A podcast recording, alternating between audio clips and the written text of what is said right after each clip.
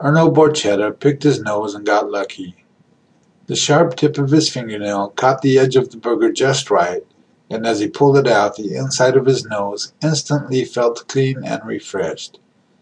He inhaled deeply and let out a big sigh. The next thing he did was manage to sneak a peek at the long snot dangling from his fingernail before looking around the room to make sure no one had caught him. Thirteen students in the science lab taking their midterm exams, and not one had caught their teacher digging at his nose. This time. Mr. Borchetta was known around campus for his idiosyncrasies. Despite being a short, balding chap with a prominently protruding proboscis, he was a well-respected member of the faculty of Santa Cigüeña Secondary School.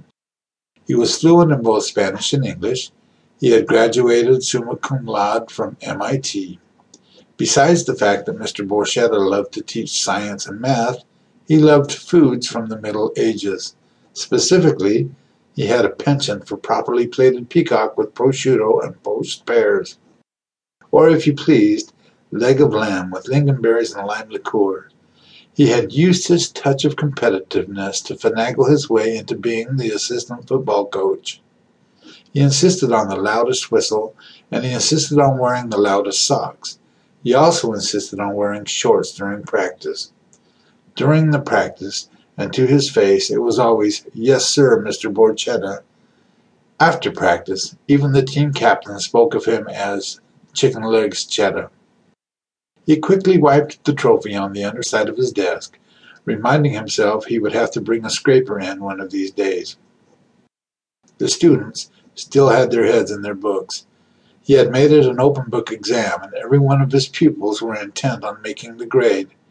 Borchetta was proud of his Italian descent. His pencil-thin mustache was wiry and full. What was left of his black hair puffed out over the sides of his ears when he put his brain bucket on. Every day without fail he rode a classic Vespa scooter twenty miles to and from from his home on the outskirts of Caesar City and no one else that he knew of within one thousand miles rode a Vespa. Ernie loved the Stones, the Beatles, Three Dog Night, and The Who. He played chess online. Before he left in the morning and soon after he arrived in the afternoons, Erno Borchetta would feed his chickens, milk his cow, and slop his three pigs. He loved being able to live on a personal farm in the 21st century and still teach high school. His wife absolutely adored him and did everything she possibly could for him, not only because she wanted to, but because she had to. Bless her heart.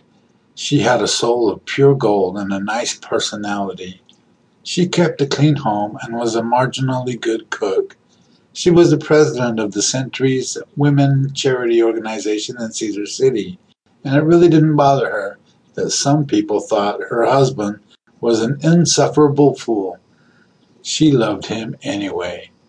Mr. Borchetta turned the page to the medical journal he had been reading and glanced over the room before continuing. The students were all still behaving themselves. If they were cheating, they were pretty good at it. He was proud of this class. Many of them had already taken advanced placement classes in physics and calculus. In May, from a small town in Chihuahua, Mexico, Thirteen seniors would be sent forth from their comfortable nests, fledgling into the wide, wide world.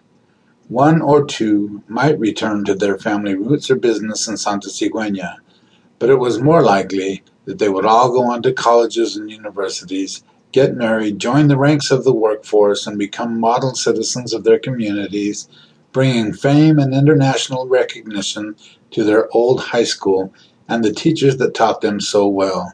Mr. Borchetta was a good teacher, a good husband, and a faithful sentry.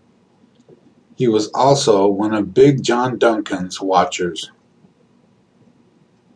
End of chapter entitled Erno Borchetta.